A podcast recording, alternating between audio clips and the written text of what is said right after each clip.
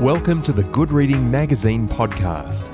Good Reading is a monthly magazine dedicated to books and reading and aims to help readers discover their next favourite book.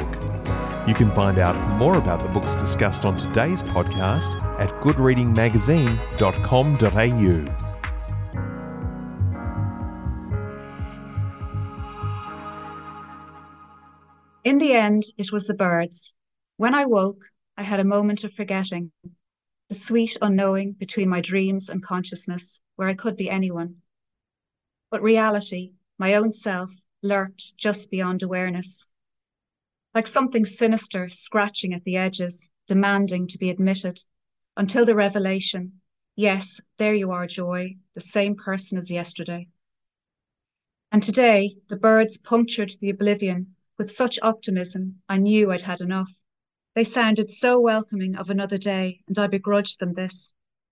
What's worse, even after 30 years here, I couldn't tell you the names of the birds I hear. Daddy would be disappointed. Daddy, with his love for nature, detailed in the battered green notebook that held all the secrets of the universe. They know enough who know how to learn joy, he used to say. Well, I'm sorry, Daddy. Somewhere along the way, I've grown incurious. I am every dead thing. I know well, though, the call of the cooing wood pigeon, that soundtrack of hazy Irish summer mornings as a girl. There was a melancholic edge to its song and a stillness to the mornings then. Soft day, thank God. The New Zealand light is brash, it intensifies beauty, but it also highlights darkness. It struck me then, in a removed kind of a way, that I would never again hear the wood pigeon or see a crow. There's a creature I never thought I'd miss, not until about a year after I'd moved here and noticed its absence. I could live in this place for another 30 years and still be making comparisons. It's the diaspora's lot, a foot in each place forever, of two homes and yet none. I worry I've caused that dichotomy in the children too, uprooting them so young. Motherhood is all second guessing and guilt. Anne Tiernan was born in Zambia and grew up in Ireland. She studied English literature and psychology at Trinity College. The Last Days of Joy is her first novel. Anne Tiernan, welcome to the Good Reading Podcast. Thank you so much for having me, Greg. The Last Days of Joy opens with a very powerful scene that certainly grabbed my attention. Joy is reflecting on the dichotomy in her life, a foot in each place forever, she says.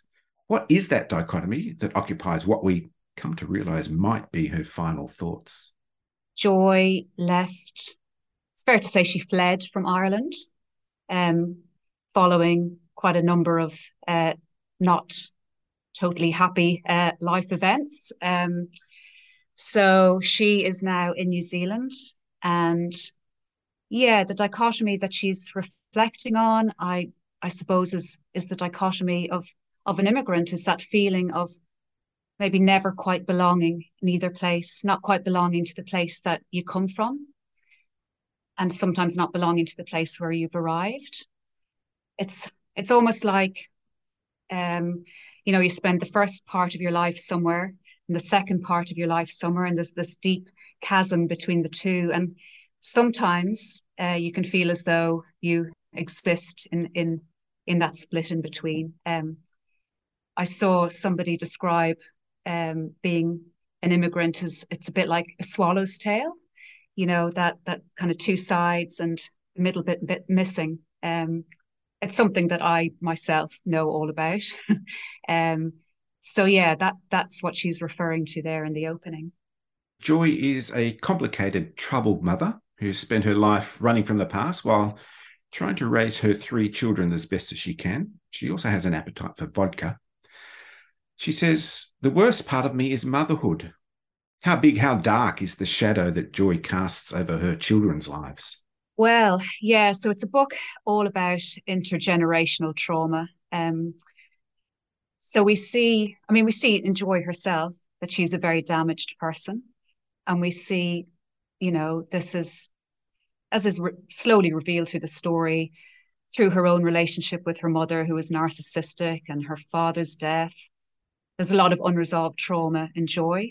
Um, and she, yeah, she, I think trauma is not so much often what happens to you, but it is how what happens inside you to these life events. And Joy has never, she's never processed these properly. She's never resolved them properly.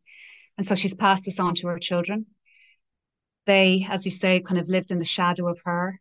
Um, they felt unloved, neglected, ashamed. Yeah, and it's manifested itself quite differently in all of them. Um, but yeah, at its root is uh, you know that that feeling that their mother didn't love them enough. Let's talk about the children. Conor, Frances, and Sinead. All of them are living an illusion to some extent behind a facade. What is behind the facade of this apparent control, prosperity, and success? Well, I think it's unresolved trauma, really, for all of them, and shame. I mean, they all, you know, Frances, she is so tightly wound, um, and her life is on the cusp of perfect, and she's a bit of a control freak. Um, but this all comes down to the fact that she felt that her life was so disordered as a child. You know, she never knew what to expect. She'd come home from school and she would look for clues. Um, she felt as though her childhood was was looking for clues. So if the curtains were open and the milk was in, then it was going to be a good day. But she was she felt great shame about the state of her mother and the state of her house. So now she she tries her best to keep a, a really tight control on everything. She's a bit of a tiger mom at times. Um, Sinead, she she felt unloved, and now she believes herself to be unlovable. She tries to escape all the time, whether that's through drugs or drink or sex or self harm or writing or even you know she she fled back to Ireland to try and escape that. But I think at her core, she just she just felt as though her mother didn't love her. And then Conor, yeah, the high achieving uh, celebrity CEO. Uh, he's he's somebody who's very concerned with appearances. A celebrity charity boss, media darling, New Zealand's most eligible bachelor 2018. I wondered if Conor really is a philanthropist or just a hustler. Like I said, I think he's more concerned with the look of things rather than actual, real charity.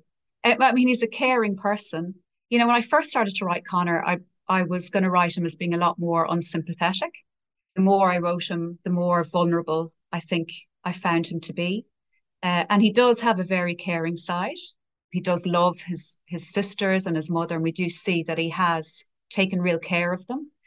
Um, but I think his whole philanthropy it comes from a place of caring more about the look of things rather than anything else. And and I think he comes to understand that about himself too.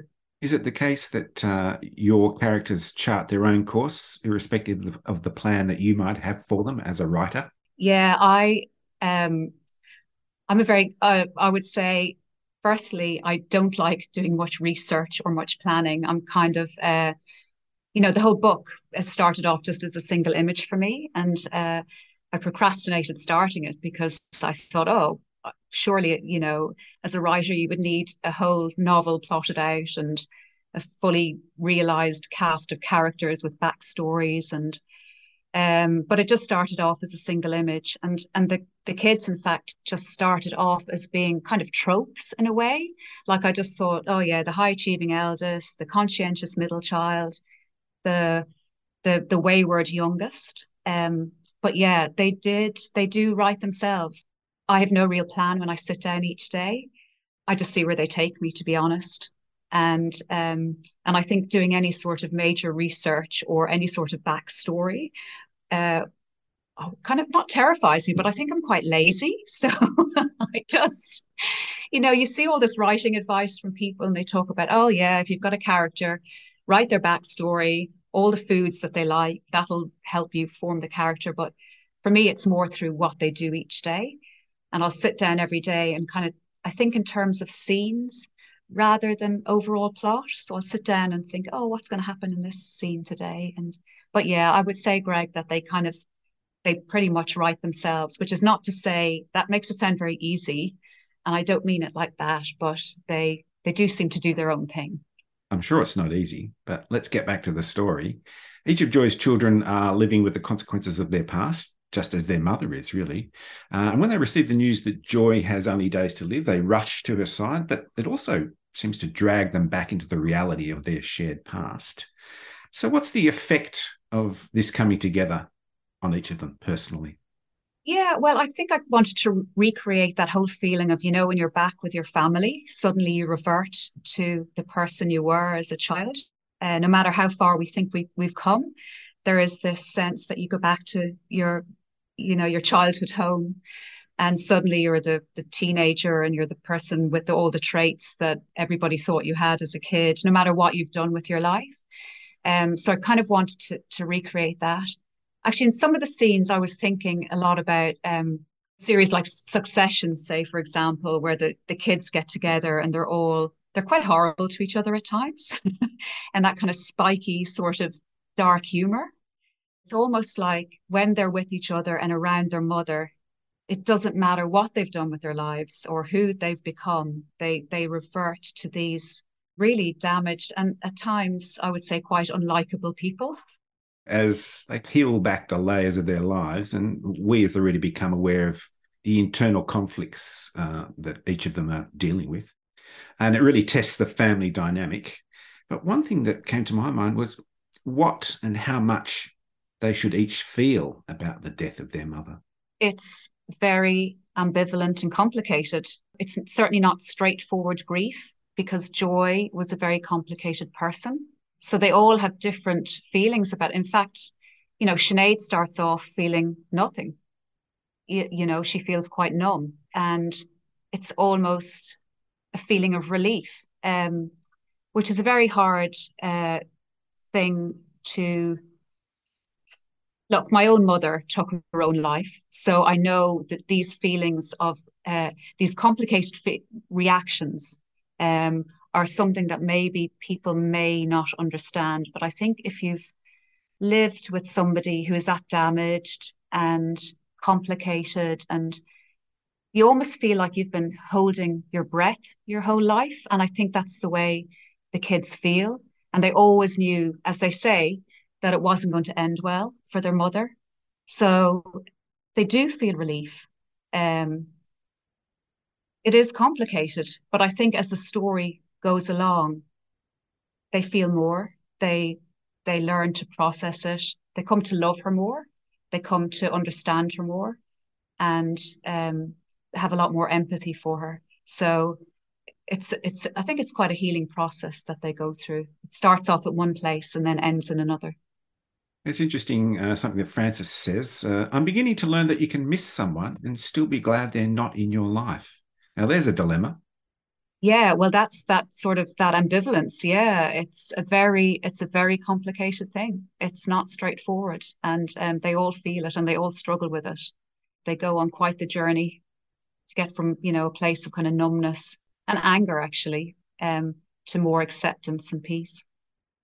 Much of what we know about Joy is filtered through the thoughts and observations of her children, Conor, Frances, and Sinead. But we're also given powerful insights into Joy's traumatic life through her flashbacks and dream sequences as she exists in her altered state of consciousness. When I initially started to write, I didn't think that I would uh, have Joy's narrative included. I thought that we were just going to see Joy through her children and which is not always flattering. Um, and just through their memories uh, of her. And and then I read a book called Inside Coma, um, and it was written by two uh, American doctors who work with coma patients. And they were talking about how they believed, you know, from interviewing coma patients who have woken up uh, and, and spending a lot of time with coma patients that they're not actually deeply unconscious, but rather they're in an altered state of reality. So I thought that would be quite interesting, um, just to have Joy experiencing kind of these pivotal flashbacks. And it is very different from the children's narrative. Um, but I, I, I just I, I thought it'd be interesting to do it like that. And I actually I really enjoyed writing that way because it's a lot looser and i don't i'm not constrained by reality really um And Joy's flashbacks are infiltrated by very subtly by her surroundings as well. And I thought I thought that would be quite interesting. But it's um it's a bit of a gift for a writer actually to be able to to do write almost almost kind of stream of consciousness. It's fun. And then it's um even though she goes to some very dark places, it, it was quite fun to write like that, as opposed to the much more, I guess, factual reality of the children's narratives. Is this book a tragedy, or is there some light at the end of the Tobin family tunnel? There is lightness in it. Like I tried to put comedy in there as well, like definitely a dark vein of humor. Uh, for me, I think tragedy and comedy uh, can exist quite nicely beside each other. I find this with, with my family and my siblings that we can certainly look at kind of traumatic life events or things that have happened with um, the certain mordant sort of humor, and I and I hope that I've injected that into the book. Um, is it a tragedy? Oh, I w- yeah, I wouldn't describe it as a tragedy. I hope nobody thinks it's a tragedy. There are some tragic things, like everyone's life. There's tragic things, um, but it, is it overall a tragedy? I hope not.